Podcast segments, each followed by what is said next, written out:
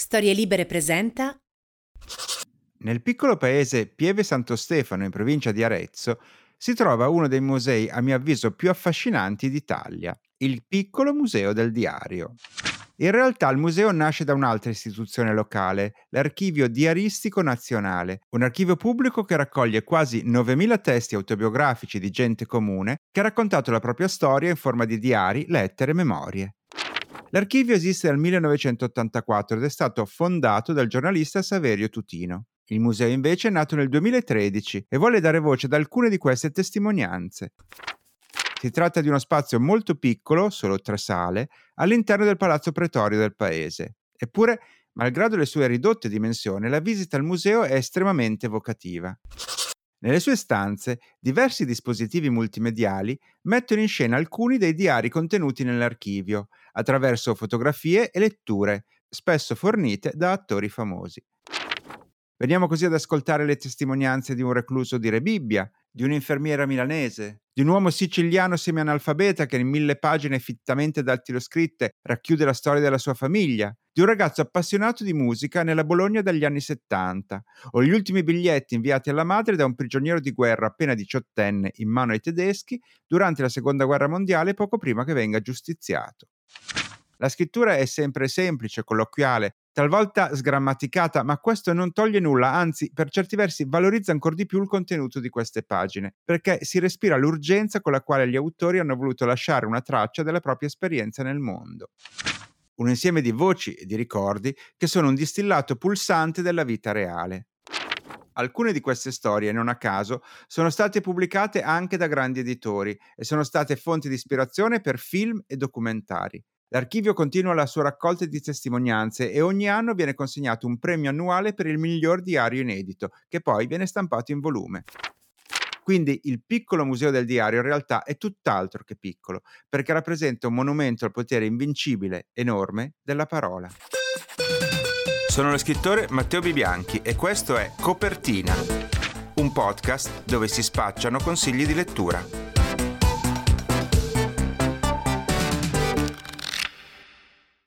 Ho scelto di parlarvi del museo come introduzione a questa puntata perché da tempo avevo in mente di dedicare una parte di copertina a un genere letterario che personalmente adoro, quello del diario. E lo faccio oggi, con una speciale versione tematica delle mie letture in corso. Oggi, nello spazio dedicato alle mie letture, mi occuperò solo di diari. Cominciamo con L'anno della scimmia di Patti Smith, il resoconto che la cantautrice americana ha fatto del 2016, un anno che per lei è stato motivo di bilanci esistenziali, di viaggi e di riflessioni. In quell'anno infatti il suo collega musicista Sandy Perlman, dopo l'ultimo concerto tenuto insieme, si ammala e va in ospedale in condizioni molto gravi. Nello stesso anno scompare uno dei suoi più cari amici, il drammaturgo Sam Shepard. Il libro non riporta date precise, ma è composto da piccoli capitoletti da fotografie in bianco e nero e ha la caratteristica di avere un tono spesso molto onirico, così che le riflessioni dell'autrice, partendo dalle sue esperienze reali, spesso confinano in un territorio simbolico e poetico, dove accadono esperienze magiche, dove persino le insegne di bar e alberghi abbandonati si animano e si mettono a parlare con lei dove i personaggi incontrati in un luogo ricompaiono misteriosamente e improvvisamente in un altro. Un diario dunque che è anche un'opera poetica e di fiction, che lo rende unico nel suo genere. Nelle sue riflessioni sulla perdita degli affetti più cari, Patti Smith comunque continua ad avere fiducia nella vita e in ciò che può portare. In una pagina scrive Sam è morto, mio fratello è morto, mia madre è morta, mio padre è morto, mio marito è morto, il mio gatto è morto, il mio cane, che era morto nel 1957, è sempre morto. Eppure continuo a pensare che qualcosa di meraviglioso stia per accadere. Magari domani. Two. L'editore Nottetempo sta pubblicando in Italia i diari di Susan Sontag. Si tratta di un'opera quasi monumentale curata da David Rief, il figlio della celebre saggista americana, e composta da tre volumi. In Italia sono stati pubblicati i primi due, intitolati rispettivamente Rinata e La coscienza imbrigliata al corpo, e coprono un periodo che va dal 1947 al 1980, in attesa del terzo volume che occuperà l'ultima parte della vita della scrittrice. Si tratta in realtà della raccolta sia dei suoi diari che dei suoi taccuini, quindi leggere queste pagine è letteralmente come entrare nella mente della Sontag, perché accanto ad annotazioni autobiografiche ci sono anche centinaia di appunti del genere più vario dall'elenco dei libri che ha intenzione di leggere alle annotazioni sulle conferenze a cui ha partecipato, sino ai progetti per romanzi ancora da scrivere. Una sorta di zibaldone letterario che è la testimonianza di un percorso mentale, un palinsesto di idee e riflessioni in forma grezza, perché destinate a un uso personale. La parte di diario riporta l'evoluzione privata e sentimentale della Sontag, il matrimonio, la nascita e l'educazione di suo figlio, la scoperta della propria omosessualità e i primi rapporti passionali ma estremamente tormentati con altre donne, a cui si aggiungono l'insicurezza del proprio valore letterario individuale, con una forma severissima di autocritica costante.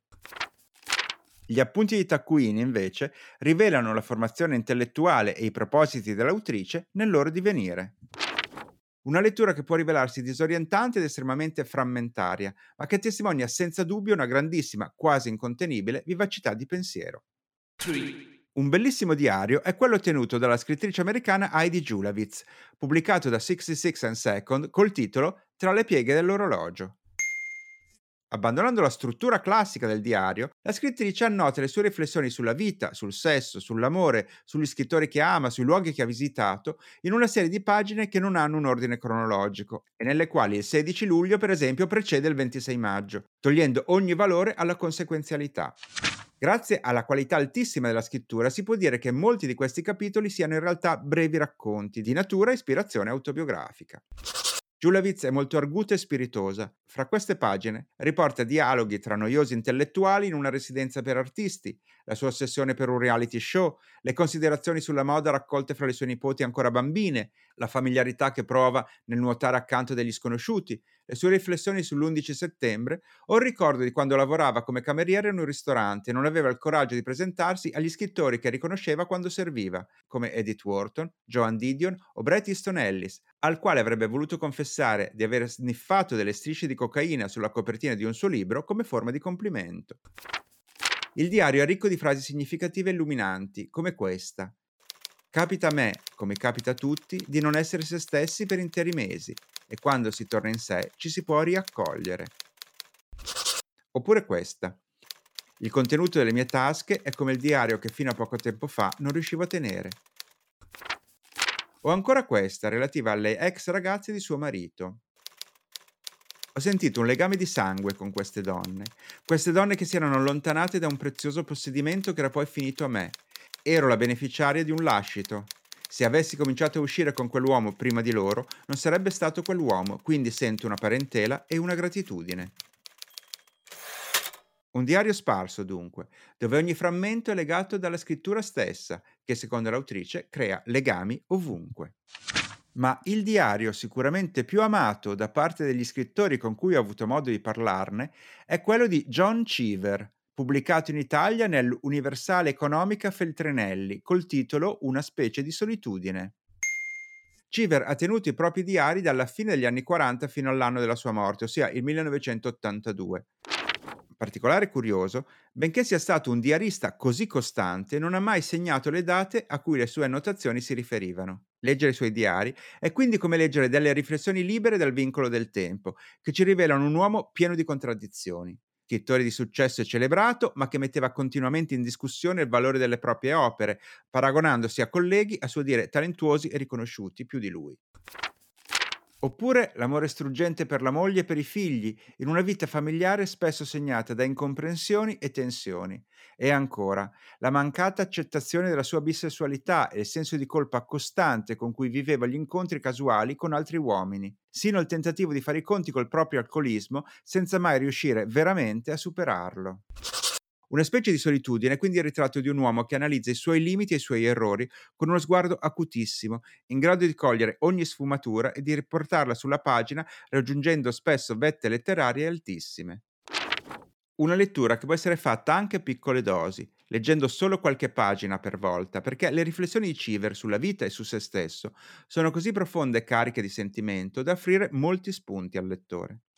Benché sia autore di romanzi di grandissimo successo come Il prigioniero di Falconer o Cronache della famiglia Wapshot, e sia stato premiato con il Pulitzer per la sua meravigliosa raccolta completa di racconti, in molti considerano questo libro intimo e struggente come il suo vero capolavoro. E terminiamo questa carrellata con il più grande tesoro conservato proprio al Museo del Diario di Pieve Santo Stefano. È un lenzuolo che una contadina emiliana di nome Clelia Marchi ha deciso di trasformare in un foglio dove scrivere la propria autobiografia. Una tela bianca dal sapore intimo e casalingo, riempita di righe fitte in una calligrafia minuta.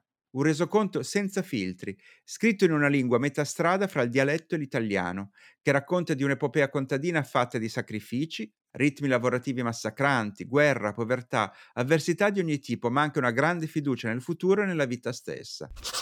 Una testimonianza toccante che è diventato un libro edito dal saggiatore con il titolo Il tuo nome sulla neve e col sottotitolo che la stessa contadina ha scelto di mettere in cima all'enorme tela bianca, Neanche una bugia, ossia neanche una bugia, perché il suo intento era proprio quello di raccontare la propria verità senza nascondere o modificare nulla.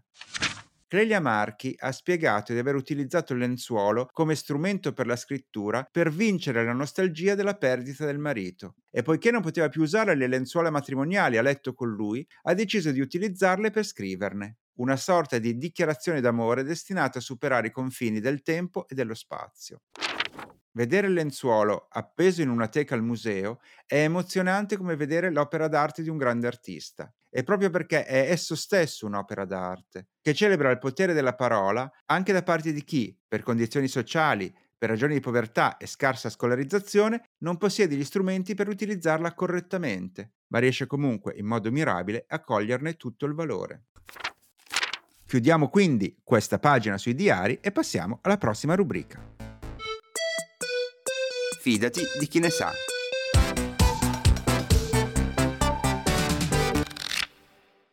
Bene, per il nostro consueto spazio dedicato alle librerie indipendenti d'Italia, oggi siamo in collegamento con Margherita Carlotti e Paola Sauncella della libreria Biblion. Per cominciare, dove si trova la libreria Biblion? Eh, rispondo io che sono la libraia da più lungo tempo e si trova a Granarolo dell'Emilia, che è un paese dell'Interland bolognese. E come sei diventata libraia tu Paola? E poi lo chiederò anche a Margherita. Diciamo che quello di fare la libraia è sempre stato un po' il mio sogno fin da piccola. Avevo un'altra attività e circa 4 13 anni fa, ehm, leggo un'inserzione sul giornale che c'è una libreria in vendita, cosa assolutamente inconsueta perché, ehm, librerie in vendita non ne avevo mai viste e niente, mi sono sono andata a vederla, me ne sono innamorata e ho deciso di fare il passo in un momento in cui, diciamo, nella nella mia fascia d'età o pre prendevo quella strada o non l'avrei mai più presa perché avevo allora circa 40 anni e niente, ho preso la palla al balzo e sono, ho realizzato il mio sogno. Tu Margherita? Allora, da piccola quando mi chiedevano che cosa volevo per regalo di Natale dicevo che volevo una libreria, cioè non una libreria in casa, cioè proprio una libreria negozio e quindi diciamo che mi è sempre molto interessato fare la libraia poi ho fatto tante altre cose, ho lavorato in una libreria al liceo brevemente come stage, ma non l'ho mai pensato, diciamo, come lavoro. E dopo un'esperienza di studio all'estero, ehm, tramite una conoscenza comune, insomma, ho scoperto che Paola aveva bisogno di aiuto in libreria, in teoria doveva essere per qualche mese e poi sono lì da tre anni e mezzo ormai, quindi insomma da un bel po' di tempo. Perché la libreria si chiama Biblion? Allora guarda, il nome è molto banale. Io quando ho rilevato la libreria dalla precedente gestione si chiamava già così. Ci ho pensato un po' e poi per dare continuità alla, così, alla precedente gestione, visto che comunque essendo in un paese era molto riconoscibile, ho pensato di lasciare il nome, quindi non c'è un motivo particolare per cui si chiama Bibion. Eh, però, com'è appunto fare eh, la libraia in un paese? Perché io finora ho sempre parlato con gente che più o meno ehm, lavorava in città, grandi o piccole, ma la dimensione del paese immagino sia proprio diversa anche nel rapporto con la gente, anche nel, nel tipo forse anche di richieste che vi vengono fatte. È così? Sì, è così, assolutamente. Ehm, considerando poi che il nostro è un paese piccolo, molto vicino a Bologna e stiamo parlando comunque della città eh, che mh, fino a 15 anni fa, adesso non so i dati, aveva la più ampia superficie di librerie d'Europa, quindi insomma una città dove le librerie sono veramente tantissime. Eh, il, il paese è completamente diverso dalla città perché la libreria non è solo un negozio dove si vendono libri, ma è un, un punto di riferimento, è un, è un po' un diventa un po' un centro di aggregazione, un po' un centro culturale, poi si sviluppano delle collaborazioni con le scuole, le biblioteche, eccetera. Quindi è molto diverso ed è diverso anche per come va impostata, nel senso che eh, avendo una, un, un, bacino di utenza abbastanza ristretto bisogna cercare di andare un po' incontro a tutte le esigenze. Quindi noi abbiamo impostato eh, la libreria come una libreria generalista, bisogna davvero avere un pochino di tutto e cercare di soddisfare un po' tutte le esigenze, perché sennò non si riesce a, a sopravvivere, insomma, se, se si restringe troppo il bacino d'utenza. Vi confesso una cosa, che io ho scoperto la vostra libreria perché me l'ha suggerita un'ascoltatrice di, di, copertina che si chiama Marina. Spesso succede questo, che gli ascoltatori mi scrivono dicendo ehm, di intervist- mi suggeriscano di, di, intervistare dei librai, ma è la prima volta che mi succede che un'ascoltatrice mi scriva dicendo io non le conosco personalmente, ma le ho viste online e questa cosa mi ha, mi ha molto sorpreso perché in genere chi lo consiglia è qualcuno che frequenta, che è amico personale a volte eh, dei librai. In questo caso è proprio un parere del tutto eh, disinteressato. Ma a questo punto a me viene spontaneo chiedervi che cosa fate online. Allora, questa cosa mi riempie molto di orgoglio, anzi ci riempie di orgoglio perché il lavoro online è un lavoro che è cominciato fondamentalmente in modo serio e continuativo con uh, il Covid. Cioè, un anno fa quando abbiamo chiuso eh, da decreto ci siamo chieste come potevamo fare a trasferire le nostre competenze e la nostra voglia di parlare con i lettori e le lettrici che venivano in libreria fuori dalla libreria, perché chiaramente in libreria non potevano venire. Quindi anche aiutate da una nostra collaboratrice che si chiama Deborah, che ringrazio, che ci ha molto aiutate nel trasferire la nostra immagine online, abbiamo aperto un canale YouTube, attivato una newsletter e potenziato tantissimo l'attività sui social. Niente di nuovo in realtà, però ha avuto un'ottima risposta e ci siamo, abbiamo iniziato a fare queste dirette il venerdì sera eh, una o due volte alla settimana quando eravamo appunto in regime di lockdown dove raccontiamo i libri, dove li consigliamo e continuiamo a farle perché riscuotono ottimo successo anche appunto non solo da chi veniva in libreria prima ma tanti lettori e lettrici che ci hanno scoperto così. Se vi chiedessi qual è la soddisfazione maggiore che vi dà il vostro lavoro o cosa al contrario, se c'è qualcosa che invece vi fa cascare le braccia, che cosa direste? Per quanto mi riguarda, sulla libreria è il, il, fatto che i bambini i ragazzi, ma questo lo dirà anche Paola dopo meglio, si sentono veramente a casa alla Biblion e questa è una cosa bellissima perché fa molto sperare nel futuro. Mia soddisfazione eh, è appunto che questo lavoro via social stia funzionando e stia eh, creando un bel gruppo di lettori e eh, di lettrici che ci seguono nonostante tutte le zone rosse, gialle e arancioni. E cosa mi fa cadere le braccia? Ma in realtà nulla in particolare, se non a volte chiaramente quando si vorrebbe consigliare o comunque caldeggiare un libro che ci piace e questo viene respinto a favore di titoli un po' più commerciali o comunque che ci piacciono meno, ma questo è chiaramente un'osservazione personale. Sì, aggiungerei, per seguire il discorso di Margherita, aggiungerei, noi lavoriamo moltissimo con i bambini e con i ragazzi, ci teniamo anche tanto, cercare di invogliare i ragazzi alla lettura, di avvicinarli alla narrativa di qualità e ai libri di qualità, eh, proprio in, in, visione di una maturità anche futura di questi ragazzi. E eh, appunto avere creato un ambiente dove come diceva Margherita, loro si sentono a casa, ci seguono anche nei consigli e vedere che poi comunque tra un libro e l'altro sono incuriositi sempre da nuove storie, da nuove cose, è una soddisfazione enorme. Cioè, quella è proprio, secondo me, la missione del nostro lavoro. Ma questa leggenda urbana che tanto si sente che le nuove generazioni non leggono più, quindi voi siete in grado di smentirla?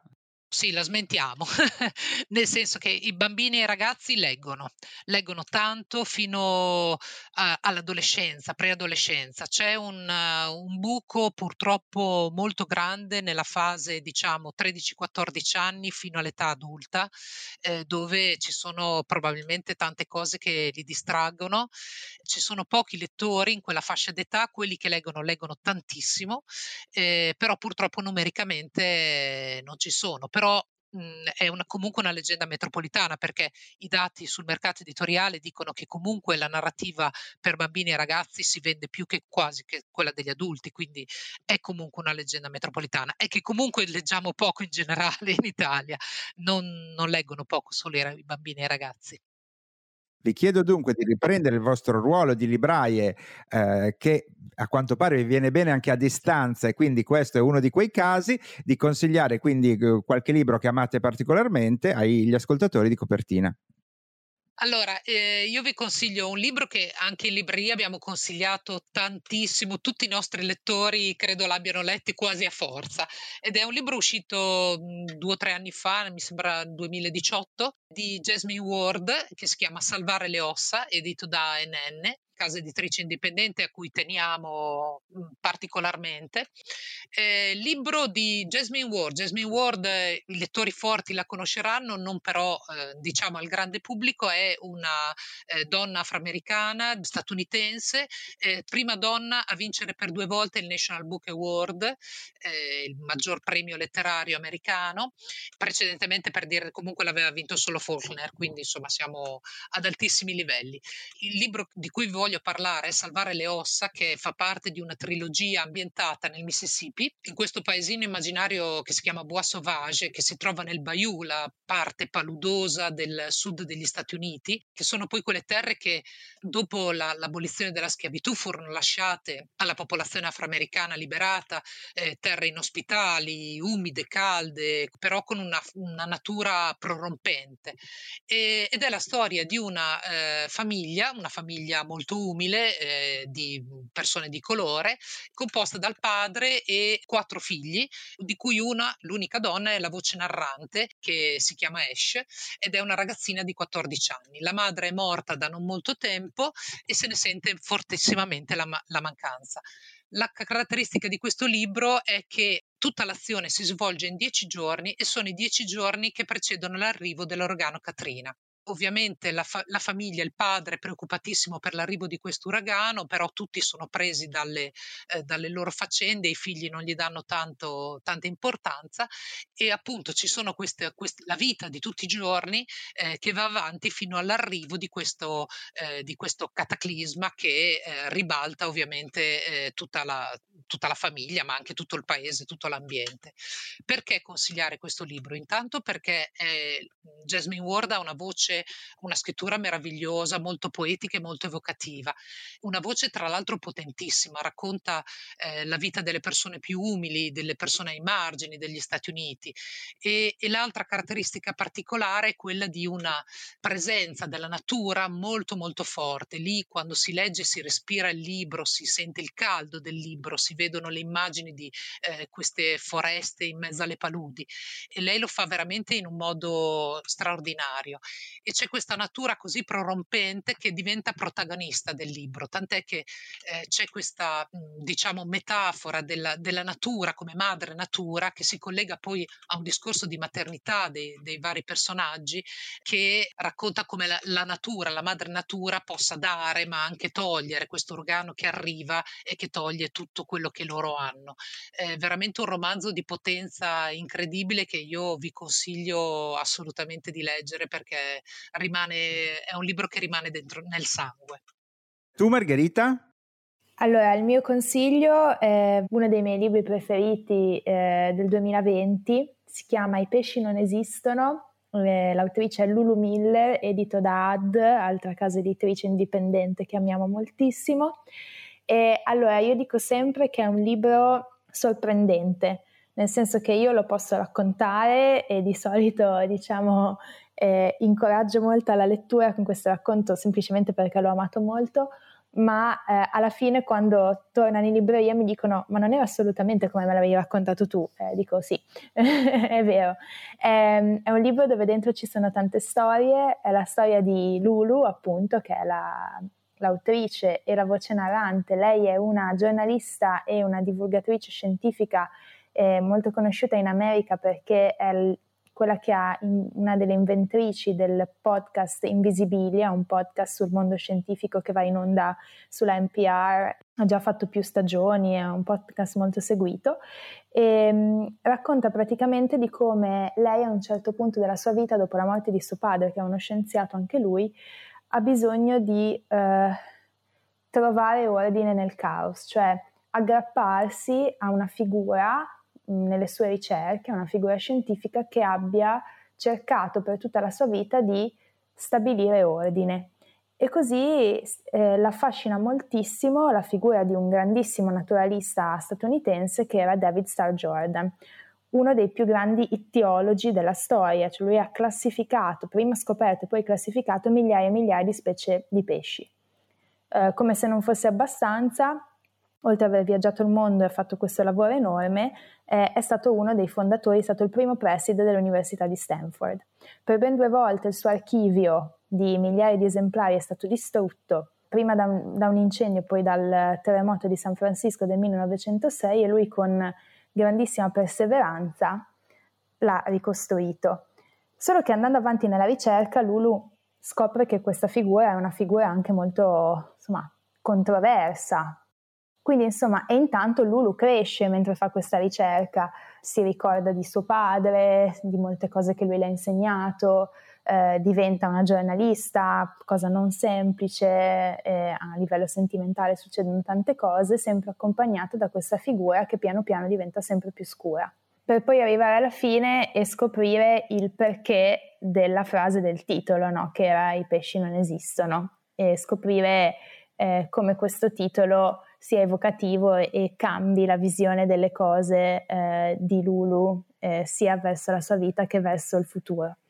E è un libro pieno di tante storie, strabiliante, che davvero lascia tantissime strade aperte in cui ogni lettore, ogni lettrice può vedere una piccola parte o approfondire, vedere di più è tutto molto, molto breve, raccontato in 200 pagine, è un, tutto un mondo e, ed è un libro che tiene tantissima compagnia e quindi secondo me è adatto a questo periodo anche perché da, da lì poi eh, si aprono tanti percorsi da seguire e io adoro questi libri che eh, dipanano relazioni no? e, e racconti ulteriori anche quando le 200 pagine sono finite. Perfetto, allora io ringrazio Paola e Margherita della libreria Biblion. In bocca al lupo sia per la vostra attività online che per quella di libraia di paese, un mestiere che mi sembra bellissimo che continui a esistere. Grazie mille. Grazie, ciao. E ora noi voltiamo pagina e entriamo nel mondo della traduzione con la rubrica Altre voci, altre stanze.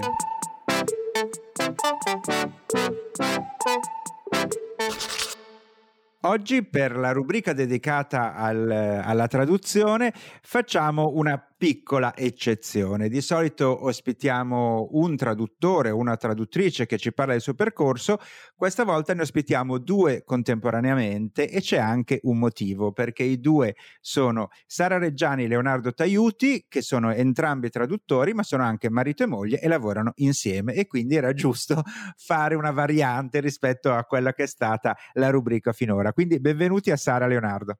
Grazie, grazie. Grazie mille, grazie dell'invito. Allora, cominciamo subito con i vostri percorsi individuali, cioè come siete diventati traduttori. Allora, inizio io che essendo la più vecchia ho la precedenza. e, dunque, noi ci siamo conosciuti, io e Leonardo, eh, lavorando a, per Giunti Editore, eravamo entrambi redattori e quindi diciamo la nostra conoscenza è partita lì. Se mi chiedi quando è iniziato il mio percorso di traduttrice, è iniziato mo- molto molto presto ho sempre avuto desiderio di fare da ponte fra, fra le due culture, che sono poi l'italiana e l'americana, quindi lavoravo per conto mio, poi ho tradotto tanta, tanto materiale tecnico, ho iniziato così, poi arrivata in Giunti eh, mi è stato affidato il primo, il primo libro. La, tra- la, traduzione ufficiale inizia sempre con qualcuno che si fida di te o perlomeno ti vuole dare una possibilità di dimostrare quello che sai fare. Poi sempre più mhmm, quando abbiamo deciso di diventare liberi professionisti eh, abbiamo iniziato ad ampliare, ho iniziato e poi anche Leonardo ad ampliare contatti con case editrici diverse. Leonardo, tu che cosa vuoi aggiungere?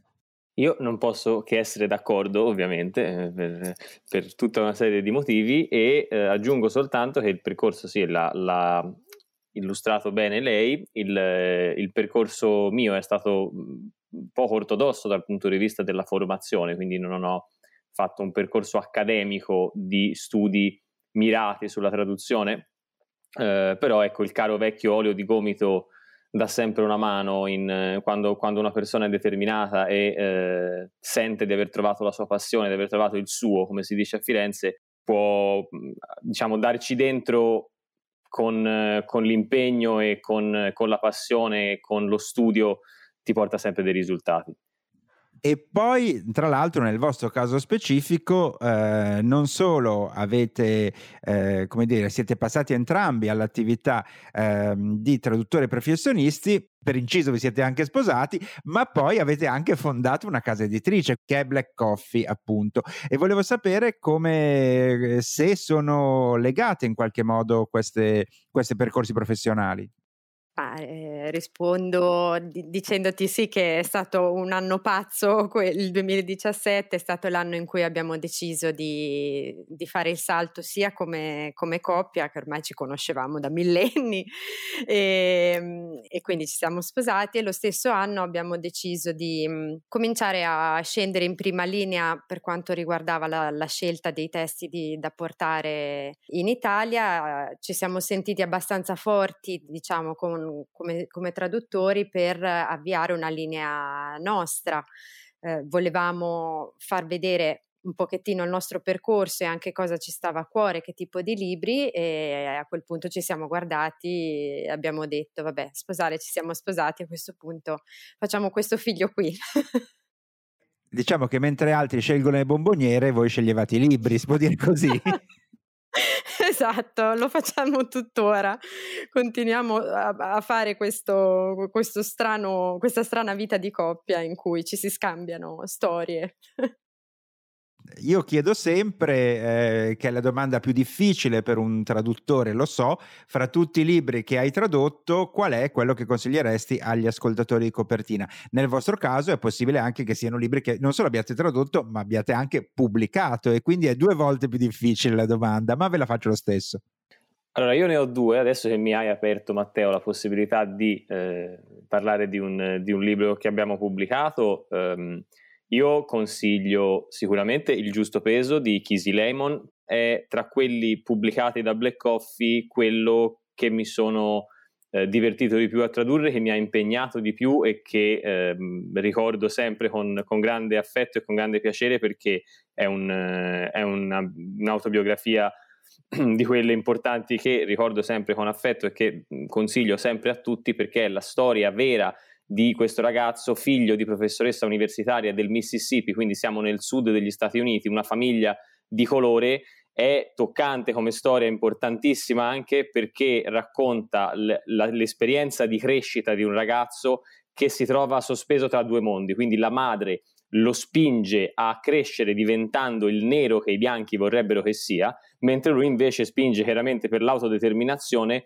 e quando diventa adulto si trova un po' a eh, avere un'identità sospesa tra eh, non essere abbastanza nero per i neri e non essere abbastanza bianco per i bianchi, quindi non ci capisce più niente e questo, questo memoir racconta la sua vita e la sua esperienza in questo contesto qua.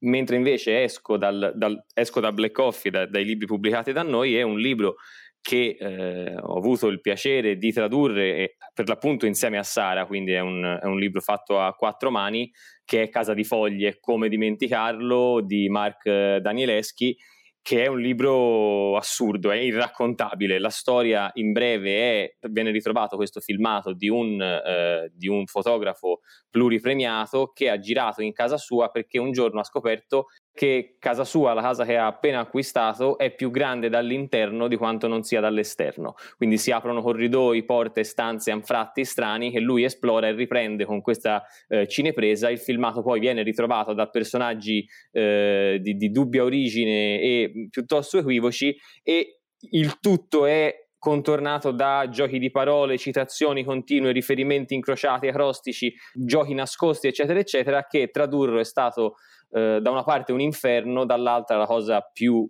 meravigliosa che abbia mai fatto. Fantastico. E tu, Sara? La traduzione, diciamo, che mi ha più segnato nella, nella, vita è una traduzione recentissima di un libro che uscirà per noi a maggio il titolo in inglese è Sometimes a Great Notion ed è di Ken Kesey, l'autore di um, Qualcuno volò sul nido del cuculo. In Italia è conosciuto così ed è stato solo conosciuto così questo autore anche per via del, del celebre film ci è sembrato giusto rendere giustizia a questo capolavoro che ha scritto perché è il secondo libro che ha scritto, in Italia non è mai arrivato, ma in America è considerato un classico. Ce ne siamo accorti parlando con, uh, con i nostri autori o con gente che abbiamo incontrato là. In molti ci dicevano: oh, è il mio libro preferito, bravissimi che lo portate. In italiano avrà il titolo A volte una bella pensata. È un bel tomo, un, un giro sull'ottovolante questo libro, parte in maniera molto classica, è un'epopea vera e propria di una famiglia che si trasferisce nell'ovest americano in, uh, in Oregon quindi la, le vicende della famiglia vengono seguite dall'inizio della migrazione fino agli anni 70, eh, che è il periodo in cui si svolge la vicenda principale, ed è una storia appunto di lotta fra l'uomo e la natura, che cosa significa vivere immersi nella natura e rimanere comunque rispettosi. Ed è poi anche una storia bellissima di famiglia, di vicende di due fratelli protagonisti, uno che se, ha deciso di andarsene dall'Oregon e quindi di studiare, di farsi una vita diversa, e l'altro che invece è rimasto accanto al padre per portare avanti l'impresa boschiva, sono tutti taglialegna, quindi mhmm, l'ambientazione è suggestiva da morire. Le vicende sono descritte con il, nel modo in cui le, le, può descrivere un Ken Kesey che era uno dei Mary Prankster, quindi un, era un autore del periodo in cui si sperimentava tanto con le droghe, lo sa chi ha letto Qualcuno volò sul nido del cuculo, sa quanto era interessato l'autore alla psiche umana e, e agli effetti delle, delle sostanze stupefacenti sulla psiche e quindi non è un libro delirante, è un libro però dalla struttura mh, mhmm, quasi musicale, eh, c'è del jazz dentro, c'è un, un, modo di scrivere che io non avevo mai, mai visto. Ci ho messo un anno intero, tutta la pandemia per me è sinonimo di questo libro che, che mi ha permesso di, di stare all'aria aperta pur non standoci e, e, consiglio a tutti quando sarà a maggio di, di procurarsene una copia perché è una, è una bomba, non dico altro. Bene, allora dopo aver scoperto che pandemia psichedelica hai vissuto, concluderei con una domanda che in realtà non, fa, non ho fatto negli altri casi, ma avendovi live ne approfitto. Se qualcuno volesse diventare traduttore, voi che consiglio gli dareste? Come cominciare? Mh, bella domanda che non ci fanno mai. Eh, allora, ci siamo impegnati noi stessi a dare delle dritte ai traduttori giovani nel corso delle, diciamo, della fondazione della, della, casa editrice, abbiamo provato anche a metterli alla prova su testi che poi venivano pubblicati sul sito, perché i traduttori giovani hanno solo bisogno di avere molta caparbietà e quindi continuare a proporsi agli editori anno dopo anno senza pensare che l'invio di un curriculum possa bastare, di studiare tanto tanto il catalogo dell'editore a cui si rivolgono per fargli una proposta di traduzione possibilmente invece che inviare solo il curriculum, perché all'editore fa piacere che chi si candida per lavorare con lui sappia eh, che cosa, a che cosa va incontro E quindi studio dei cataloghi e buonsenso, ovvero mandare le candidature, le proposte in momenti in cui si suppone che l'editore sia tranquillo, altrimenti sono solo spari nel, nel buio. Cosa intendi per il momento in cui sia tranquillo? dalla cosa stupida di mandarlo il sabato notte, che magari il lunedì mattina l'editore ha 3.000 cose eh, da fare e tutto pensa meno che a rispondere a una candidatura spontanea, e al capire che ne so, se, se ci sono delle fiere in quel momento, io non riesco mai a rispondere a nessuna candidatura mentre sono per cinque giorni al Salone di Torino. È un po' un sesto senso che devi avere, non c'è, un, non c'è una regola. Però mi, mi, piace questa indicazione molto pratica, in effetti, a cui io stesso non avevo mai pensato, che eh, ci sono mm, momenti in cui è più sensato mandare una candidatura rispetto ad altre e hai dato in realtà un'osservazione, un consiglio pratico molto interessante. Quindi vi ringrazio, vi faccio in bocca al lupo per i vostri prossimi libri, che siano da editore o che siano da traduttore o che siano da entrambi. Crepi, grazie Matteo. Grazie mille. Tra l'altro, forse qualcuno di voi l'ha riconosciuto, Leonardo Taiuti era già stato nostro ospite perché, oltre a essere traduttore libraio, è anche tra i fondatori di bookdealer.it, ossia l'alternativa italiana indipendente ai grandi colossi della vendita di libri online. Come faccio a fare tutte queste cose non lo so e intanto che mi interrogo su questo, noi siamo agli sgoccioli.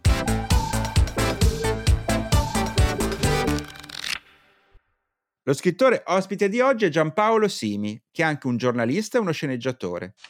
Ha pubblicato numerosi romanzi, tra i quali Cosa resta di noi, che nel 2015 ha vinto il premio Scerbanenko assegnato al Noir Festival di Courmayeur.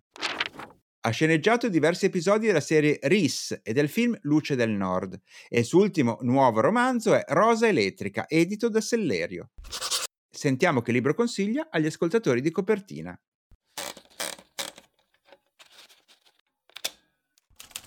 Il mio consiglio di lettura è una riproposta del catalogo Adelphi che di recente ha ripubblicato Tempo di uccidere di Ennio Flaiano, l'unico romanzo scritto da Ennio Flaiano, a quanto si dice su istigazione di Leo Longanesi, scritto anche in pochi mesi, e il romanzo che si aggiudicò fra l'altro nel 1947 la prima edizione del premio Strega, premio di cui come ogni anno in queste settimane torniamo a parlare. La storia è quella di un eh, tenente dell'esercito italiano che durante la campagna di Etiopia si perde in questa Etiopia, si perde cercando di sfuggire alle proprie responsabilità mm, perché per errore ha ucciso una giovane eh, etiope. Questo suo perdersi eh, diventa un vagare in questo paese che lui dovrebbe conquistare, ma che in realtà, come dire, da una parte lo, lo, accoglie e da una parte rimane però eh, misterioso, ostile o quasi indifferente. Questo romanzo, che appunto non è né un romanzo sul colonialismo italiano né un romanzo di stampo realista, è una specie di discesa nelle proprie profondità, il, nelle profondità del proprio inconscio anche, che il protagonista eh, vive durante questa eh, suo vagare eh, nel, nell'Etiopia poverissima e, e, e, misteriosa e alla fine cosa ci racconta? Eh, ci racconta che la conquista più grande e al tempo stesso più tragica che un essere umano può compiere è quella di scoprire veramente la propria identità. Grazie Giampaolo. E voi cercate di stare pronti perché ora vi aspetta un lungo elenco di letture nel nostro ripasso finale. I libri di cui vi ho parlato io oggi sono stati tutti diari e in particolare L'anno della scimmia di Patti Smith Bompiani, Rinata e La coscienza imbrigliata al corpo di Susan Sontag Nottetempo, Fra le pieghe dell'orologio di Heidi Julawitz 66 and Second, una specie di solitudine di John Cheever Feltrinelli. Il tuo nome sulla neve, Gnanca Nabusia di Clelia Marchi, il saggiatore. Le libraie Paola Sauncella e Margherita Carlotti della libreria Biblion a Granarolo dell'Emilia ci hanno consigliato Salvare le ossa di Jasmine Ward, NN Editore. I pesci non esistono di Lulu Miller, ADD. I traduttori Sara Reggiani e Leonardo Taiuti ci hanno suggerito Il giusto peso di Keith Lemon, Black Coffee. Casa di foglie di Mark Danieleschi, 66 and Second. A volte una bella pensata di Ken Casey in uscita a maggio per Black Coffee. Infine, lo scrittore Giampaolo Simi ci ha raccomandato la lettura di Tempo di uccidere di Ennio Flaiano a Delphi. E anche per oggi ce la siamo sfangata. Bye bye, Miss American Pie. Noi ci sentiamo alla prossima puntata. Ciao. Ciao.